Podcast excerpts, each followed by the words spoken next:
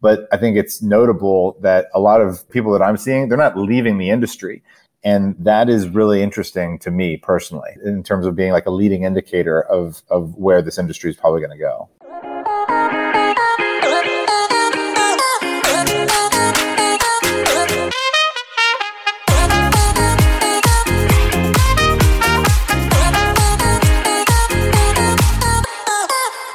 Everybody, and welcome to the Proud to Work in Cannabis podcast. I'm your host, Karson Humiston, the founder of Vangst. And today we're doing something a little bit different. Today we have two amazing investors in the space that are joining us, and we are going to have a conversation about what is going on in the cannabis investment world. So far this year, there's only been 41 cannabis related companies globally that have raised venture capital. So at the current pace, this year is on track to be the lowest total amount of deals and total amount of funding since 2017. So far this year, the cannabis businesses have raised about 300 million in venture capital compared to 1.6 billion in 2021. So obviously a dramatic drop. And a lot of people want to hear directly from investors around what's going on. So it's going to be a, a very pointed conversation. We have two of the best investors on the space with us. So let, let's turn it to you. I, I, would love for each of you to introduce yourselves and a little bit about your funds before we kick off this conversation. Emily, why don't we start with you? Hi, everyone, and thank you so much, Karson, for including us in this discussion. I think actually Ian and I, I think, are two our our groups are two very active investors in the space who have been deploying capital. So it's it should be a really interesting discussion. But you know, co-founder, managing partner of Poseidon. Poseidon has three private funds and an ETF and seven direct syndicate vehicles that we run alongside of the funds. You know, we range in our investment stages from our most recent strategy is focused on a post seed stage. So we are playing in the earlier kind of spectrum of the venture capital world. And then we are participants in the public markets, obviously, through some of our other vehicles. So we really like having that continuum of exposure because it does help us to understand what's going on in the companies that are quote unquote more mature, even though this industry has a long way to go, all the way through to the companies that are really just starting and taking for the first time capital that's not just friends and family or angel capital. So it's pretty exciting. uh, yeah, I'm Ian Dominguez. I'm the founder and portfolio manager of Delta Emerald Ventures. We are most different from Poseidon in that uh, we don't actively trade public investments. We do have a investment that is public, but I guess historically invested in private companies, and we'll do that for the foreseeable future.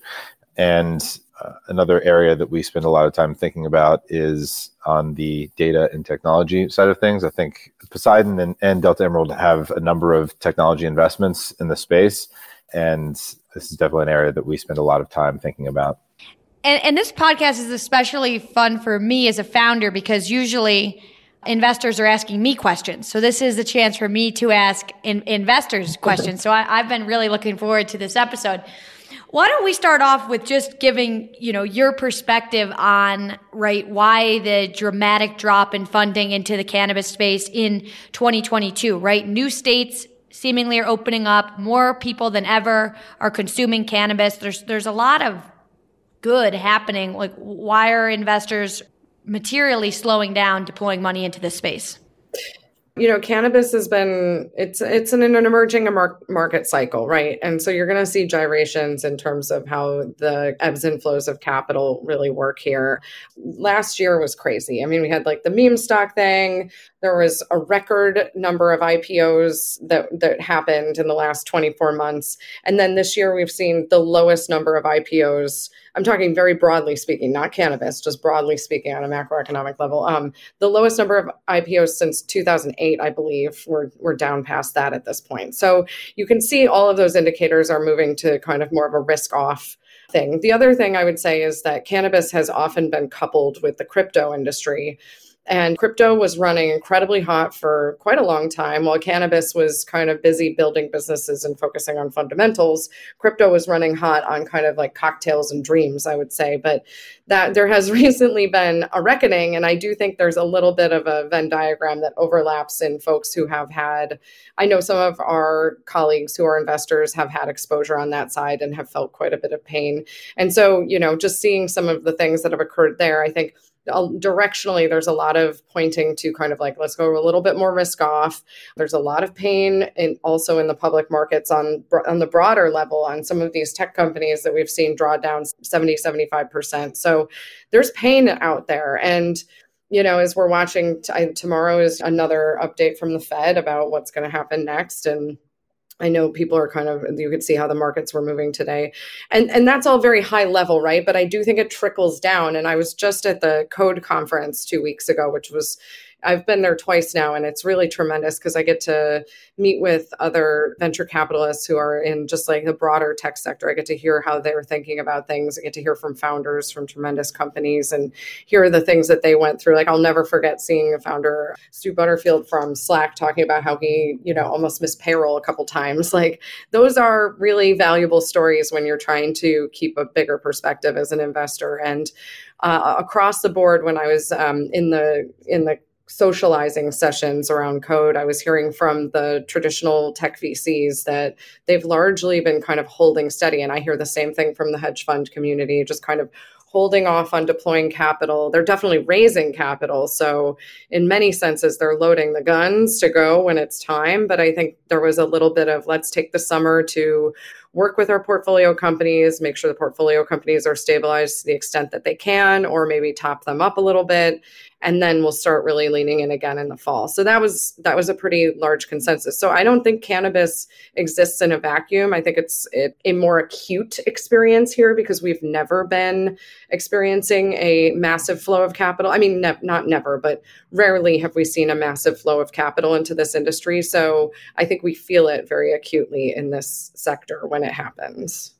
Yeah, I, I think the only thing I would add there is that the same kind of torrid pace that we saw outside of the cannabis industry. Not sure that we ever got that crazy in cannabis. I think to your to your point, Emily, it hits different when it's not like the faucets were ever completely turned on in the first place, and and for reasons we all know and understand very well, that's the reality in cannabis and has been and will continue to, to be in the near term at least. So that aspect, I think, is consistent with what we've seen outside of cannabis. I would echo the slowdown that happened in the summer.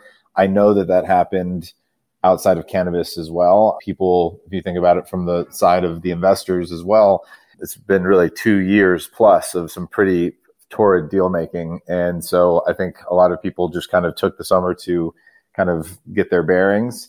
I do think we're going to see more deals happen in this fall. Now I'm speaking specifically in cannabis. And there's probably going to be a bit of a bifurcation between companies that are in a position to move a little bit more aggressively, potentially see some deals made between companies. That's one potential path. And then the other is that there's a lot of companies that are going to need capital. And some of them will be able to raise money and some of them won't be able to raise money. And that's just the reality of an industry as early as we are in cannabis. So, for your companies that are out there, what are you advising them to do in this moment?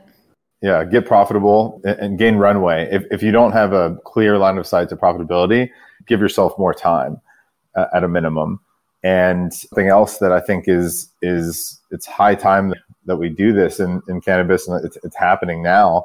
Is I think a a bit of humility when it comes to what in any one company can or cannot accomplish on their own and I won't run through a list, but I think it wouldn't be that difficult to pick out some examples where some companies perhaps got a little bit out over their skis. And I think we all have to have, you know, a reckoning and, and some, some uh, honesty with ourselves about what, what can we actually accomplish with what we have. And other than that, it's looking to partnerships or to not duplicate workflows that are happening across this industry.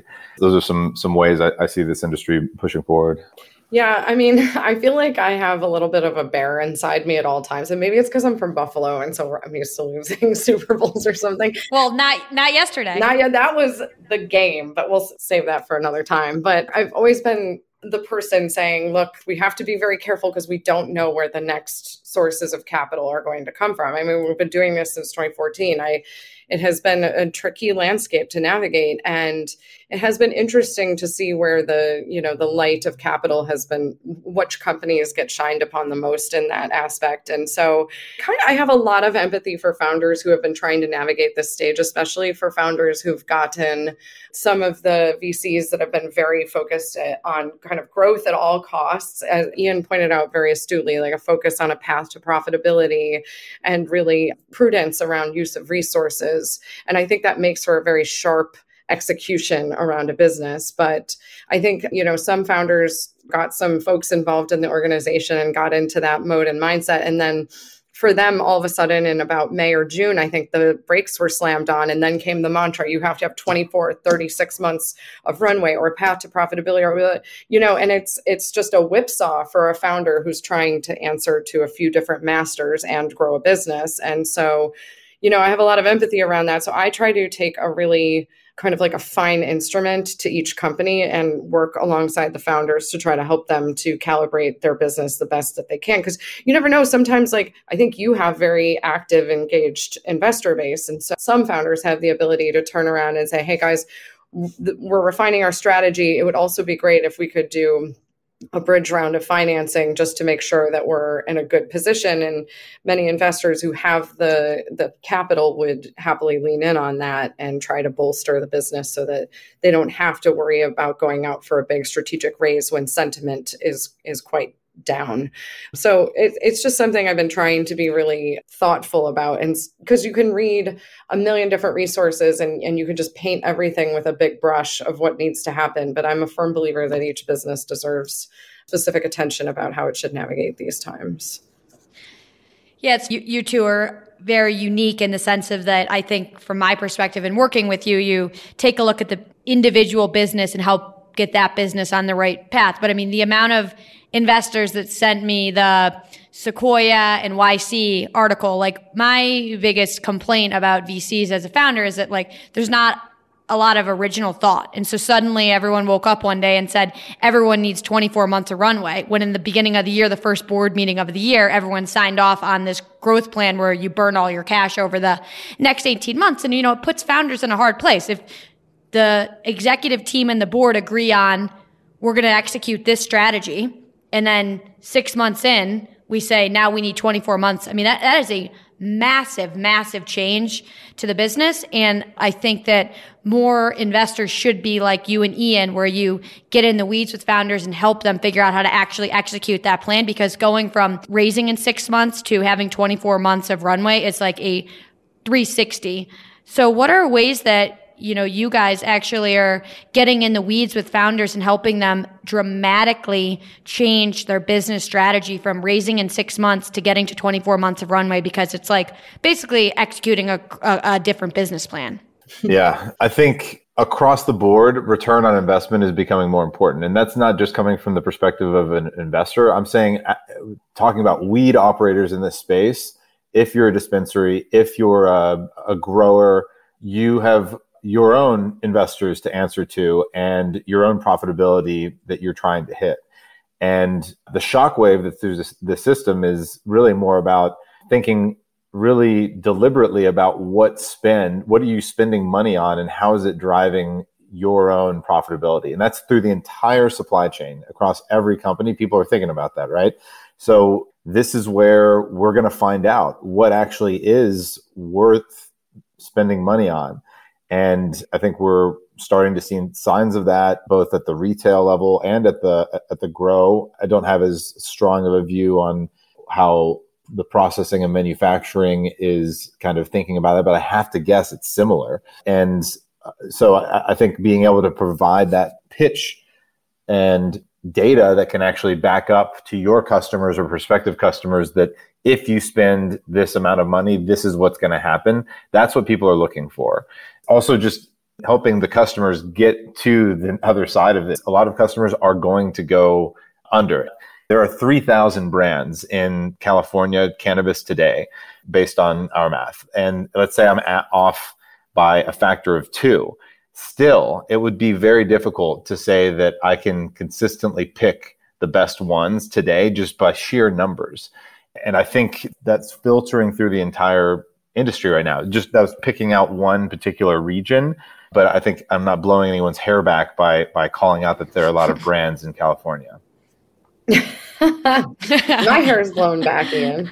Um, you know the way that, the ways that I've done this is I've actually just sat down with the founder and have gone through and you know i know Vangst you know you're all about talent and and sourcing talent and distributing and sometimes redistributing talent through the industry as we see these changes occur but I one of the things I noticed with the founders who really embrace this head on, and I'm speaking more of the later stage founders than the earlier stage. Earlier stage folks have got their hands in everything is necessarily until they start building their teams around them. But a lot of these later stage founders, I feel like had built the teams around them.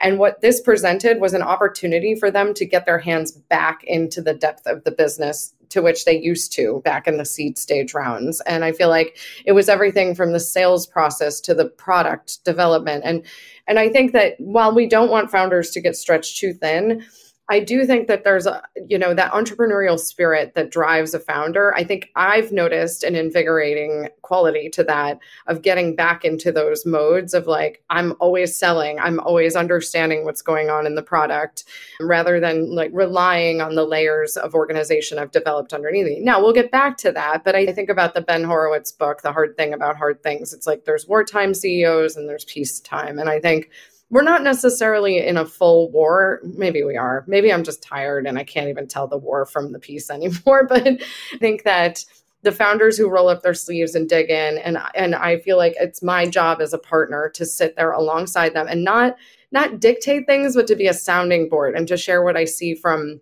of course without disclosing private information but sharing general feedback of what I've seen going on in other businesses so that I can try to be helpful in that manner. So those are some things that we've done and, and I've been impressed by the founders and the fortitude because we've gone through this a few times in cannabis. So at some point we're going to hit the velocity moment for real like there, there were massive moments where you know capital flowed into the space especially following the constellation investment in canopy growth corp and and things like that but i think those were very early market moments. But I think what comes next is a very sustained tailwind that we should see. We are always looking at catalysts around the policy side, but I think it's actually going to substantially come from private industry. So I'm pretty bullish on that. And and you know, like talent movement is bullish in the sense that people vote with their especially people that are in this industry, they know more than most people about the industry. And we have to be, I think, just acknowledging that this is going to be a, a difficult time for a number of cannabis companies. The good news is people don't necessarily go down with ships. They're able to move. That is another way that the market is trying to better understand what companies are going to be in this for the long haul. And it means a lot to us when we see a particular leader at one company moving to another company. And I think you're seeing a lot of that happening right mm-hmm. now. That is maybe an obvious statement when you have things like layoffs. Of course, people are going to be looking for new jobs. But I think it's notable that a lot of, at least anecdotally, the people that I'm seeing, they're not leaving the industry. They're making choices. Now they have better information. Okay, that, that, that was one experience. Where am I going next? And that is really interesting to me personally in terms of being like a leading indicator of, of where this industry is probably going to go. I really liked both the points you made, Emily. The one that I thought was really interesting from a founder's perspective is that, you know, for a period of time when there was seemingly more cash available, a lot of guidance from VCs was build out an executive team around you. And so myself included and a lot of my peers, we we probably overhired for where we were at the stage of the business. And at the time that felt like the right decision. And now when you don't have unlimited resources and you say, okay, what are the roles that are like without this role we cannot grow when you ask yourself that question i think it was you know you were one of our other investors one tip they gave me was before you like when you look at every single position ask yourself is this what's holding us back from growth. And when you look at it at that lens, like, uh, you know, I think that a lot of founders found that they had a lot of excess and they had a lot maybe had overhired and there was things that there was you know multiple people doing multiple things. So i do think that a lot of founders that i've talked to myself included this has given us a chance to really look at our business and figure out to ian's point what are we spending money on and what kind of a return are we getting on it? And having that discipline i'm optimistic that will get all of the businesses that are going to survive long term in a place where at the end of this when funding does become available then we're spending money on true growth right? The economics of the business are solid. We can pour fuel on the fire and go out and really grow and be as lean and mean and have the strongest unit economics as possible. So you know the optimist in me is that everyone's going to come out of this with like lean mean ready to go businesses. So that I hope a positive for people listening. And that leads me to my next question around you guys both just said in the beginning of the podcast, and we've seen that you are deploying money in the space. How are you deciding what companies to deploy in in a market where, you know, frankly, you can be much pickier. I'm sure that companies aren't getting 10 term sheets at, you know, maybe what used to previously felt like ridiculous valuations. And so when you can really choose what companies and teams you want to back, how are you guys making those decisions now? I mean, not, not much has changed for us in the sense that, that we really look for founders that really understand their customers well and are able to explain very clearly how those customers are getting value and and you know even better if you've got a plan of how you're going to find more and more customers to satisfy them in more and more ways but I, I do think that we are entering again we're entering a period where there's like a rethinking about a lot of the spin that was taking place in cannabis there's still i think a lot of of room to get more efficient and I, I would just take a moment here to say that to the extent that prices continue to compress at wholesale and retail I am of the opinion that that's a good thing. That's good for the end consumer. I want more access, more afford- affordability in more places across the country. And so I'm not bothered by that. I think it's going to lead to more unit growth. Now it's going to make it more difficult for the average operator to survive in that type of environment. But that's kind of where learning to use tools or hiring people that are good at improving process, that, that's the way that we're going to separate real executors versus people that, that have been let's say, uh, enjoying relatively high prices in certain markets for an extended period of time? Yeah, I mean, we've been similar. We've been pretty focused on the same traits, and and you know, when, where we're investing on the post seed stage, which is such a cool stage to be back at. It, you know, we have a bit of a longer timeline to work with this stuff, and and investing is all about you know time, entry point teams, all of these things come into play, but we're being very careful in selecting the teams that we think are being really thoughtful about their capital allocation and thinking about what comes next too in terms of being able to ultimately attract more capital to the business because this is venture.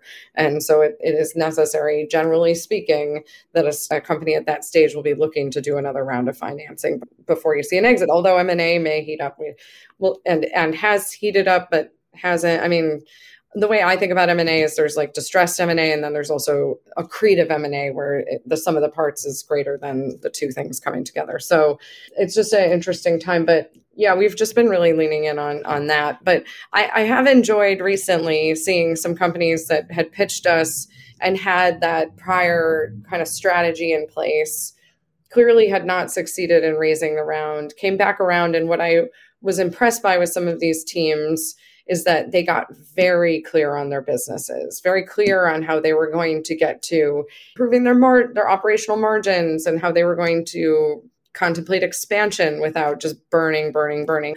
And you could see they'd done real work on it by digging in on data and and having it supported there, and how they'd actually made subsequent decisions based on data, not just based on, oh, this feels like the right thing to do in the business, which business is about intuition, but I like to think it's intuition. And then you can use data to try to bolster that and show that you're directionally on the right path. So, so those are some of the things that I, am thinking about, but it is kind of nice to be looking at this earlier stage during this time. At growth stage, I think is is challenging and we've got multiple companies in that stage and like i said back in may june it was a lot of work with them to make sure they were good to go for a period of time one of the cool things for me as a founder about working with a lot of cannabis investors is that they're also founders, mm-hmm. right? You, in, in a sense, you, you both started your own funds, raised funds, managed teams, and you're founders just as much as I am. So there's a difference between founders and, and funders.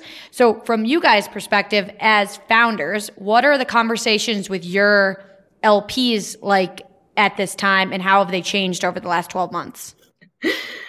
Uh, we are a firm that believes in transparency and communication. So we send out, depending on the fund, we have different uh, cadence of reporting, but it, it's at least quarterly. And if there's an event, we send out a special update.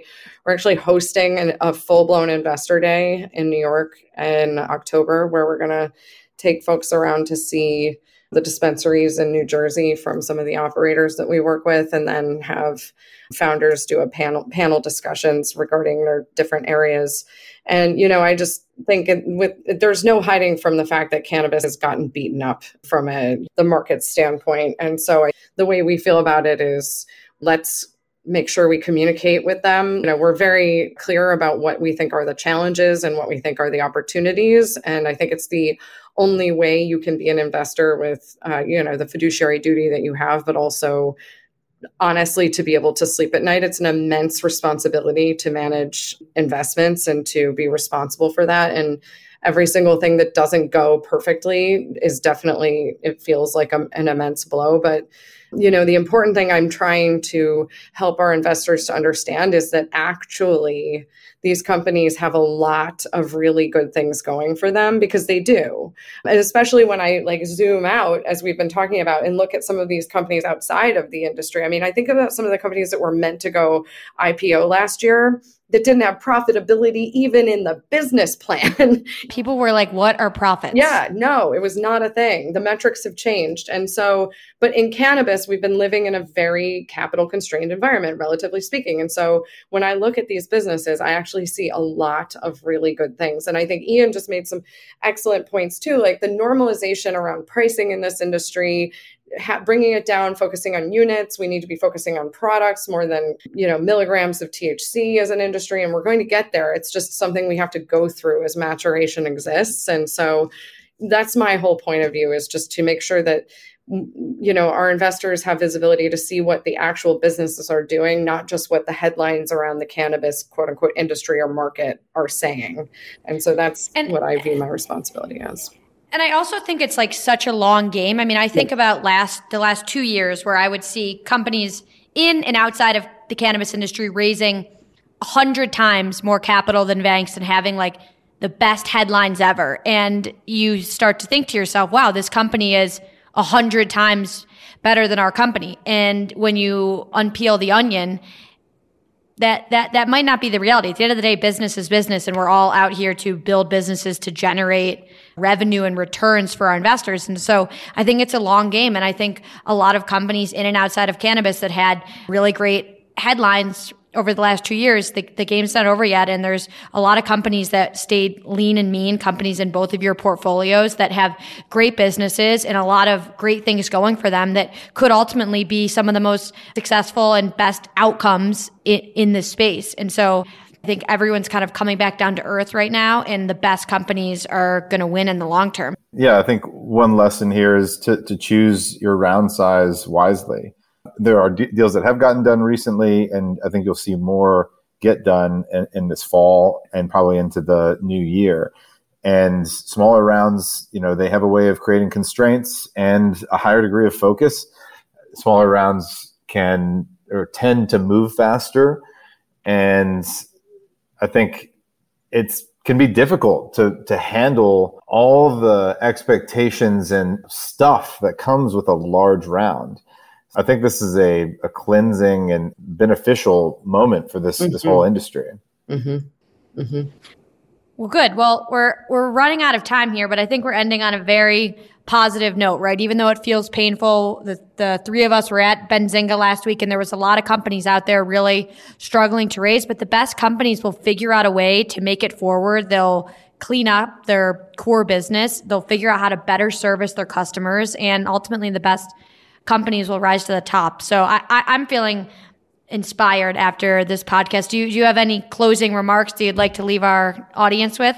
There's one thing I, would like to say, and it's it's not even my idea, but I like it so much, that I'm going to use it here. And someone pointed out to me that Benzinga was a bit surprising in that the sentiment felt more positive than what this person thought going in.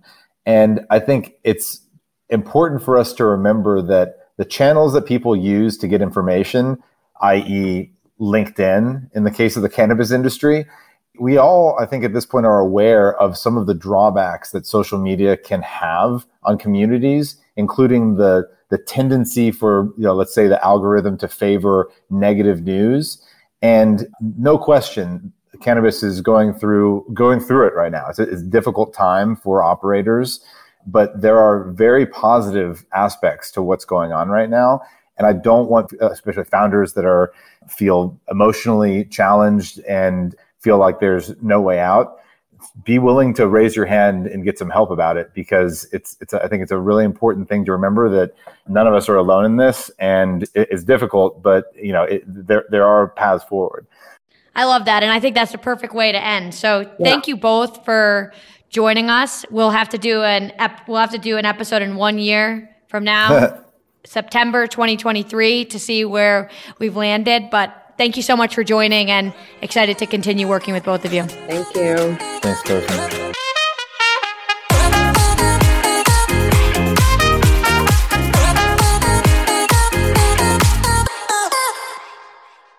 Thanks for listening to today's show. To check out more great cannabis podcasts, go to podconx.com. Here's a preview of one of our other shows. Hey everyone, it's Ryan from the Cannabis Connoisseur Podcast. If you're looking for ways to utilize cannabis to keep you healthy, strong, and sharp, come join us every Wednesday where we dive into the best ways to use cannabis to optimize your life. Topics include cannabis and athletics, cannabis for productivity, cannabis for anxiety, cannabis for a healthy immune system, and so much more. If you're a curious connoisseur, this show is for you. So please head over to our page and we're looking forward to seeing you this week. Bye.